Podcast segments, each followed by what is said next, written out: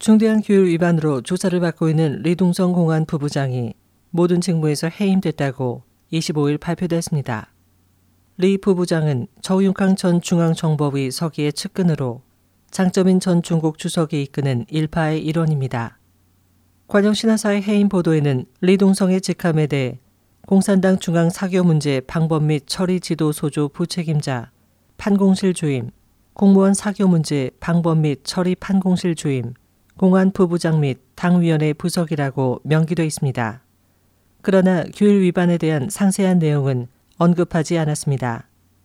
공산당 중앙사교 문제 방법 및 처리 지도 소조와 중앙 육일공 판공실 등 일련의 조직은 천구백구십구년 당시 장쩌민 주석이 파룬공을 탄압하기 위해 설립한 것으로 장쩌민파의 일원이던 리둥성은 파룬공 탄압에 적극 참여했습니다.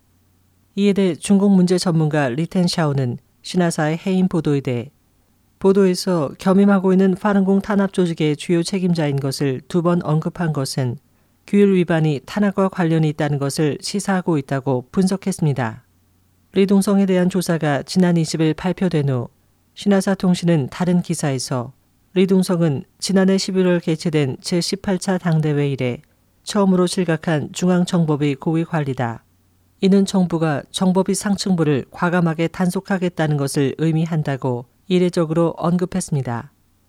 현재 저우융캉 전 정보위 서기가 조사를 받고 있다고 알려진 가운데 신화사의 이 언급으로 저우융캉에 대한 조사가 곧 정식 발표될 것이라는 견해가 확산되고 있습니다.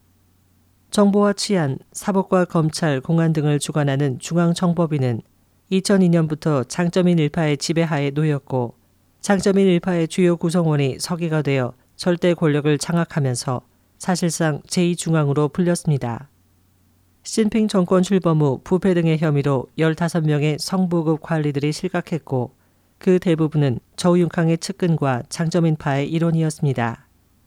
리둥성은 그 열여섯번째 인물로 전문가들은 리 씨의 해임으로 장쩌민파를 엄격하게 추궁할 환경이 드디어 갖춰졌다고 보고 있습니다.